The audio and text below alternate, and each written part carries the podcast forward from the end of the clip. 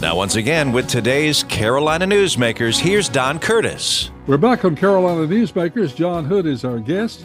And right at the end of the last segment, I said, John, uh, the Colorado State Supreme Court has removed Trump from the ballot, and I wanted to get your thoughts on that uh, because that uh, is, is, perhaps coming up in a couple of other states. Uh, you already let people know that you don't think that's going to happen, and quite frankly, I don't either. But I'm still interested in your thoughts. Well, that it's not an absurd claim because under the 14th Amendment, one of the provisions of the 14th Amendment to the U.S. Constitution uh, does suggest that federal officers cannot serve in federal office. Former federal officers cannot be elected to or serve in federal office um, if they have engaged in insurrection against the country. There are multiple problems, though, with the argument that Donald Trump fits this definition and that the Supreme Court or election board or some other entity like that can keep Donald Trump off the ballot. Uh, there are many problems with it. One of them is uh, did he really engage in an insurrection? You can make an argument that he did, but it's never been established in a court of law that the actions that he took up to and including on January 6th constitute engaging in an insurrection. One might argue that they were irresponsible. I certainly would argue that they were irresponsible and helped contribute to a dangerous riot. But whether it was a serious effort to overthrow the government, I think is, is debatable, at least legally debatable. And even if you accepted that, you still got some other problems with the application of this in, in this scenario. There's even an argument that it doesn't apply to the president of the United States. It applies to other kinds of offices, but not the president. The argument for that is in part because the original version of the 14th Amendment did include the president as it did list the president as one of the officers that was disallowed. And then that didn't make it to the final version, suggesting maybe somebody decided to take it out for some reason. I mean, anyway, the point is, I just don't think that the US Supreme Court is going to stand for this. And honestly, we cannot have a system where judges or in the case of North Carolina, this went before the North Carolina Elections Board, and properly a bipartisan majority d- decided not to exclude Trump because we cannot regain and restore public confidence in the electoral process if we end up with a candidate not being allowed to run on the basis of some decision by, in this case, Democratic justices on the Colorado Supreme Court. It's just an un- I understand the argument for it. And as I've made it very clear many times over many years, I don't think Donald Trump possesses uh, the character or judgment or or relevant skills to be president of the United States effectively. So I don't think you should be nominated. I just don't think this is the right way to accomplish that. Put it to the voters. Trust the voters here. Well, uh, you know, I think uh, a large number of people would uh, would certainly agree with everything you said there. Uh, this is just an issue that uh, is larger than life, and uh, there would be an awful lot of very, very dissatisfied citizens if he's left off the ballot. Uh, uh, so let's just uh, leave that as it is and move to another topic. Um, the uh, let's let's talk generally speaking about the biggest issues that could impact the elections and how they could change between now and election time. Uh, inflation, of course, is seemingly under control we did not have the recession, so the economy is in is in pretty good shape uh, for the shape it's in. Uh, but what other issues do you think will be important, and uh, how, if any of those change, could it affect what happens almost a year away from now? I've looked at some polling on on these issues, asking voters what's the most important thing, or list the top five things that you will think about in the 2024 cycle. That's sort of survey research. And the economy always is number one. And when people say the economy today, they, as you allude to, Don, they, they really are talking about inflation. Inflation has the inflation rate has declined. It's still higher than zero or two percent, which is the Federal Reserve's sort of upper bound. Uh, when inflation falls, for example, from nine percent to four percent or three percent, that is disinflation, but it's not the same thing as deflation. Deflation will be prices actually falling. Disinflation just means that prices are going up slower. And the fact that people have had such a large increase in, in prices that they pay since 2019 for all sorts of things from fuel to food to housing to all sorts of stuff. Uh, the fact that it isn't going up much now is one could argue that's relevant and the voters ought to care about that. The truth is, they don't appear to care very much. They're still upset that it went up so much in the past. And they, like it or not, for good or for ill, they blame Biden.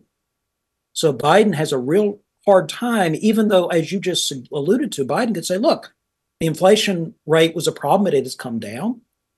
We didn't have a recession. Lots of economists were predicting we'd have a recession in 2023 because we were fighting inflation and raising the Federal Reserve was raising interest rates. But even though the interest rates went up, it didn't cause a recession. So you should give me credit. I'm actually managing the economy pretty well. That's the argument Democrats want to make. They've been making it now for months. The public just didn't buy in it. They just aren't buying it. So I believe that if the election remains on the economy, setting aside the personalities for a second, the Republicans will have an edge.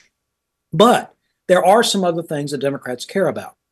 One of them is health care. This is one area where the Democrats do still have an edge. It's not quite as large as it used to be, but it's still a marked edge.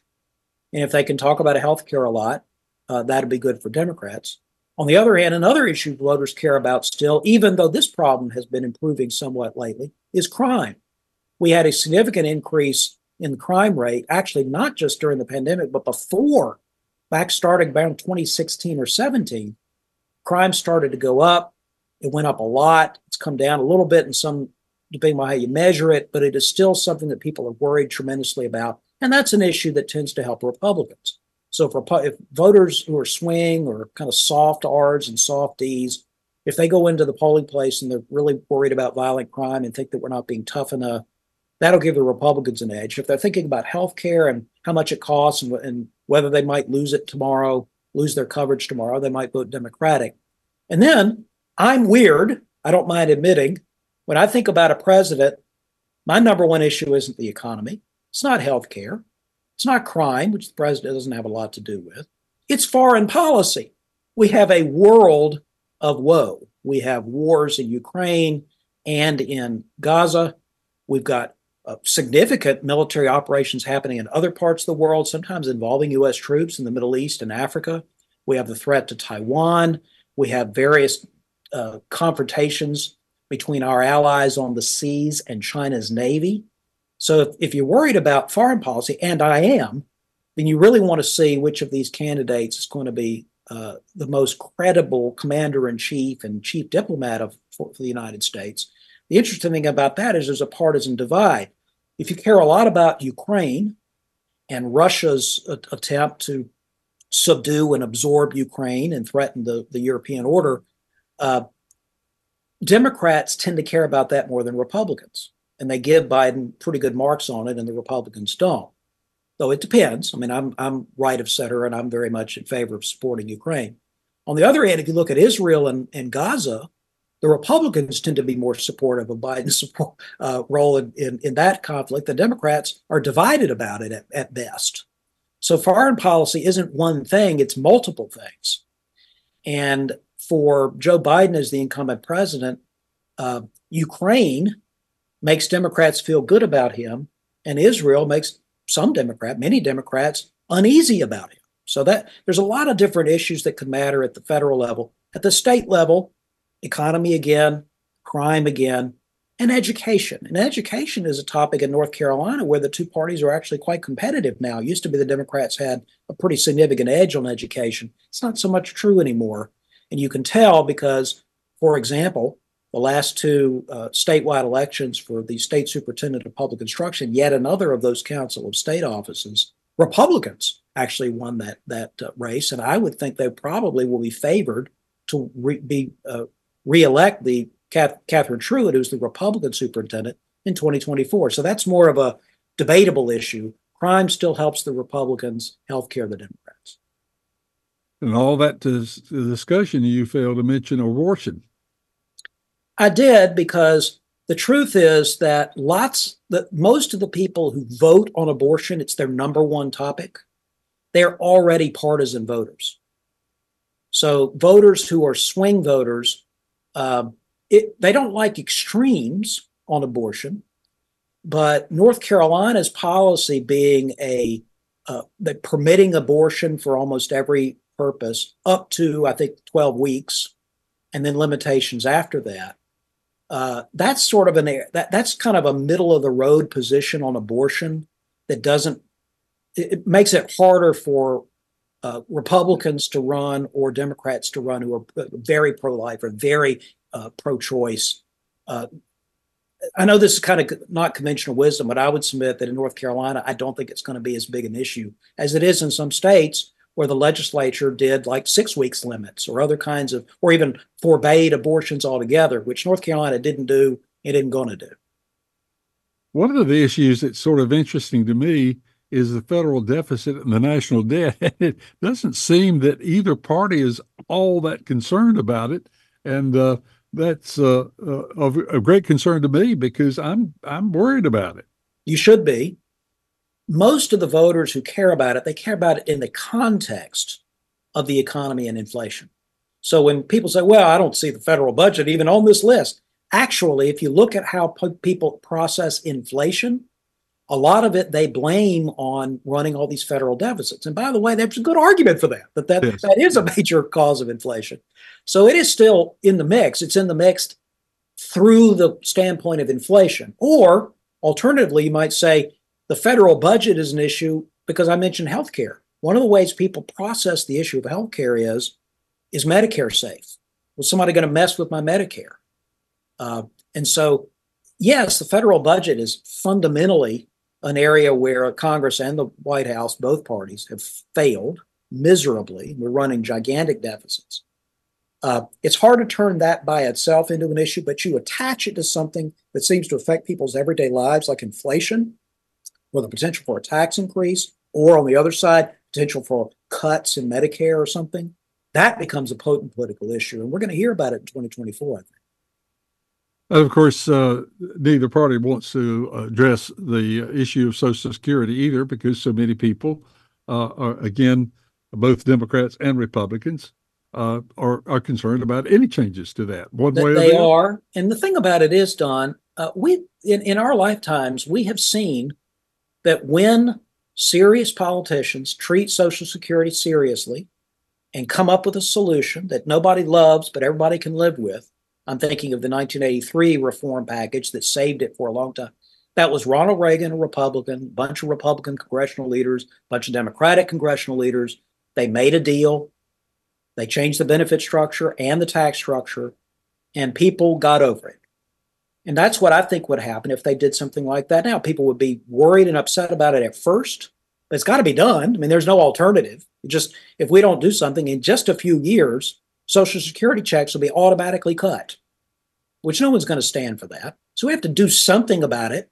And I would think that these politicians should do something about it in 2025 and not be terrified that it would be the end of their careers. It wasn't the end of the Democrats in Congress in 1983. It wasn't the end of Ronald Reagan. He was reelected the following year with 49 states. so the notion that you can't touch Social Security or it'll zap you, I think, is another one of these myths that persists and is, it is belied by the by the available empirical data. You know, one of the th- interesting things about inflation is that uh, as people drive around town, they see signs all over town about the price of gas. And when the price of gas comes down, I assume that there's a lot less concern about inflation than when the price of gas goes up. Uh, so, you know, trying to predict what the price of gas will be at, by election time is almost impossible, but that could be a big factor. Oh, it absolutely could. I mean, there are two things at least that sort of act as surrogates for inflation in people's minds. You mentioned one of them when it's posted and you see it all the time and you, people keep track of how much gas costs because of course they have to do it themselves, have to pump it and pay for it.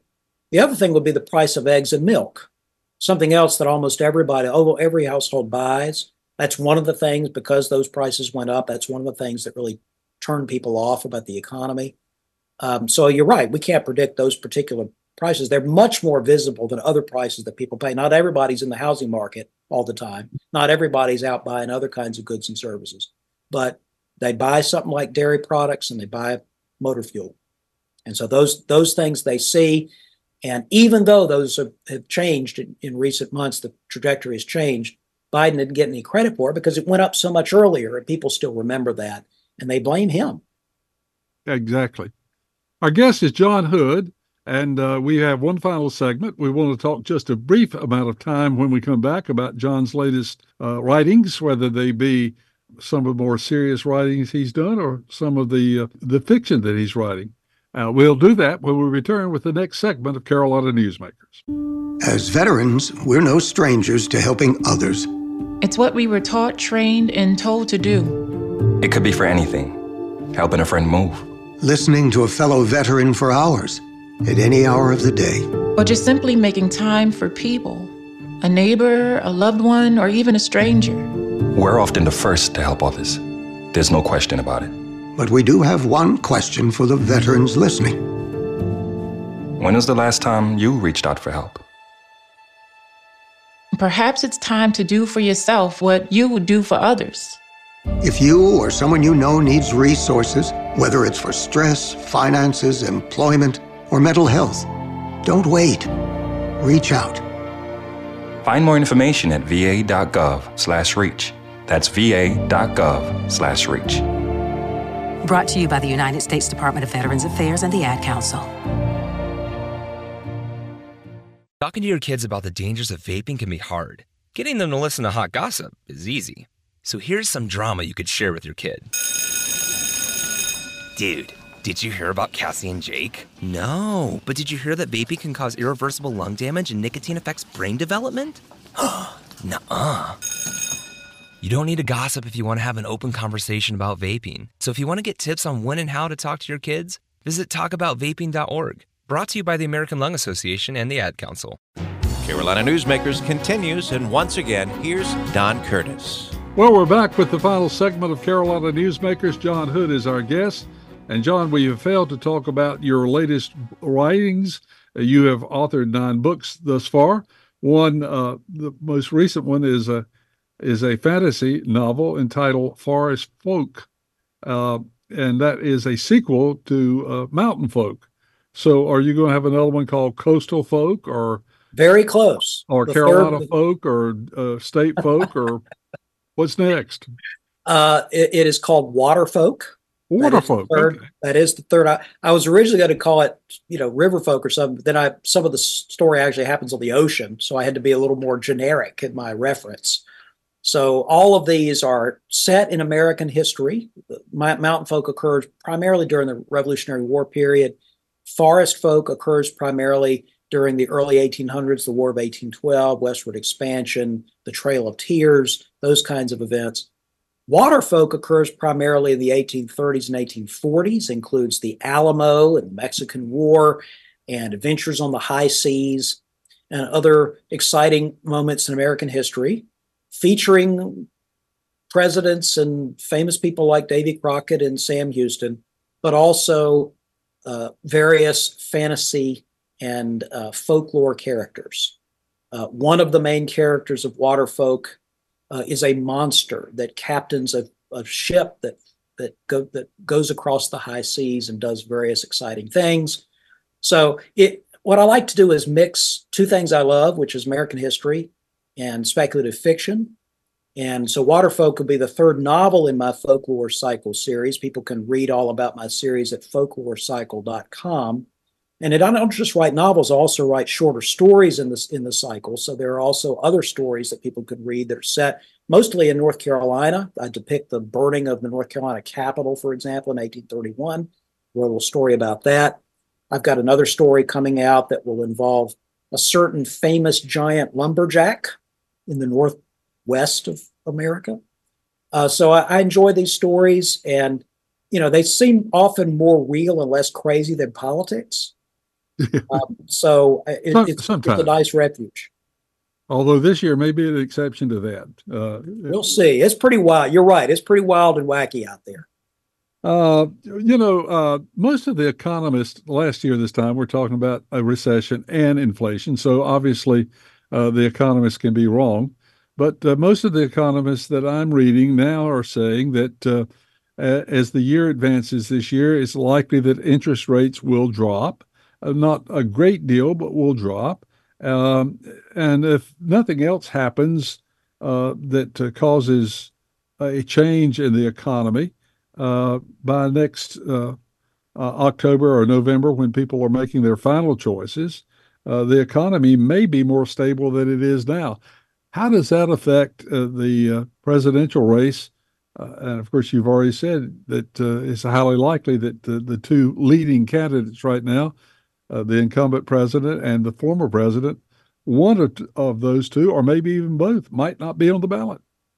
Yeah. So let, let's imagine for a moment that they are and that the economy I, th- I, think the economists i mean they were they were right that all most of the traditional measures a year ago suggested there was a risk of recession. It didn't happen and thank goodness for everybody concerned.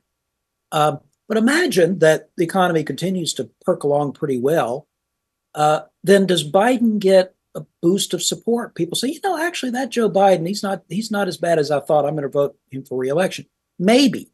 The problem is that whether it is donald trump or joe biden people's perceptions of these these men are kind of baked already. That cake is baked and it's out of the oven. It's not going back in the oven. And I'm just not sure that it matters a whole lot. Again, I'm not saying whether it should matter. I mean, there are lots of things, not just the economy, but events overseas or other kinds of events that have happened that could, in theory, change people's perceptions of Trump and Biden. I just think that they are so hard. People have such strong feelings, and it is largely negative. They'll tolerate Biden because they hate Trump. They'll tolerate Trump because they can hate Biden. Now, obviously, there's some, you know, third or so or 30% or so of the two electorates who love Trump and love Biden. But most everybody else is kind of living with them, maybe because they detest the other person. And it is very hard to change those kinds of perceptions once they get baked. That's why I think, and I've said this earlier, but maybe this is a better explanation for it.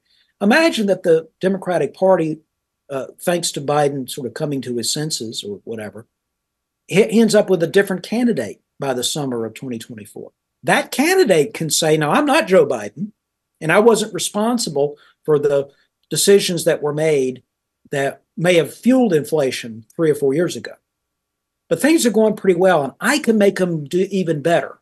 Now, that kind of Democratic candidate could benefit from the fact that the economy would, wouldn't be in such a mess because that candidate still has room for people to form an opinion about that person, like a governor of, you know, Gretchen Whitmer, the governor of Michigan, or some other kind of governor running as a Democrat saying, I'll, I, I will carry out some of Biden's policies, but some of them I won't. I wasn't around to create the problem that you don't, that, that made you so angry two years ago. Now, that kind of Democrat could benefit. Similarly, imagine that contrary to expectations, we end up with a recession in 2024. I mean, after all, the economists thought there'd be one in 23 and they were wrong. Hmm. Now they don't think there'll be hmm. one. So a contrarian would say, aha, there'll be a recession. So imagine for the sake of argument, there'll be a recession in 2024. This ought to benefit Donald Trump, right? Except that almost no one has failed to form an opinion about him. So there's not much room there. But if, for example, Nikki Haley or some other Republican were the nominee, then that would give that Republican a chance to really go after Biden and or whoever the Democrat is and benefit and maybe not just win a squeaker, but win comfortably in 2024. So you can imagine scenarios where something like, is there going to be a recession or not? Is there going to be a healthy economy or not? Is determinative of which party not only wins, but wins convincingly.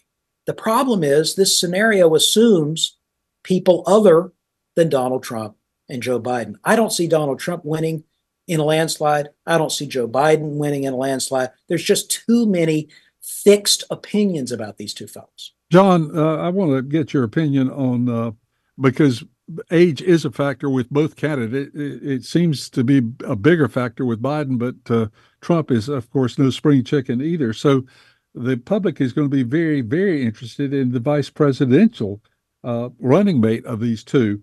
Do you see Biden changing, uh, and who uh, uh, do you think Trump will turn to? You mean, well, assuming those two are the nominees? Yeah, uh, I don't think Biden can change the vice president. If, if he runs, if he goes all the way through, and Kamala Harris is somehow dumped off the ticket, I mean, I don't think she's been a very effective member of the administration. I don't think she should have been selected in the first place, but she was elected. And I, I think that might do a tremendous amount of damage. Now, if Biden steps down and she runs, but other people run and she doesn't get the nominee, that that nomination, I think that might work out okay. but not if he stays on the ballot and she leaves. I don't think that will fly with Democratic base. I don't think that'll happen, even though it might help him a little bit.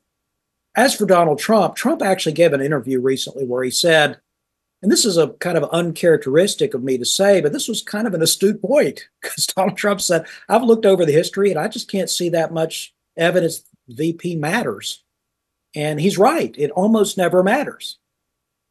The thing is, though, he's wrong about 2024 because these are two candidates, both Biden and Trump, who are elderly and not. Let, let, I mean, look, look, let's say they're not just, they're not even, you're right, they're not spring chickens. I mean, I'm not even sure they are chickens. I mean, there's like some other kind of fowl. And Watch he- it. he- I didn't say anything. I just was making an analogy. Oh, And and I think that they, uh, I mean, they're not even. I mean, if, if they're chickens, they they're not even fall chickens. They're like early winter chickens. And so the voters really care, I think, about what happens if either of these uh, presidents, if they are elected, does can't make it all the way through. And I think there's more going to be a focus on vice president than ever before. I think all the arguments that the previous uh, elections tell us something are wrong because we have never had, literally never had, two geriatric uh, candidates with difficulty expressing themselves in complete sentences. Both of them I'm talking about. We've never had them something like that on the ballot for president before. So I think the vice presidential nominations matter a lot.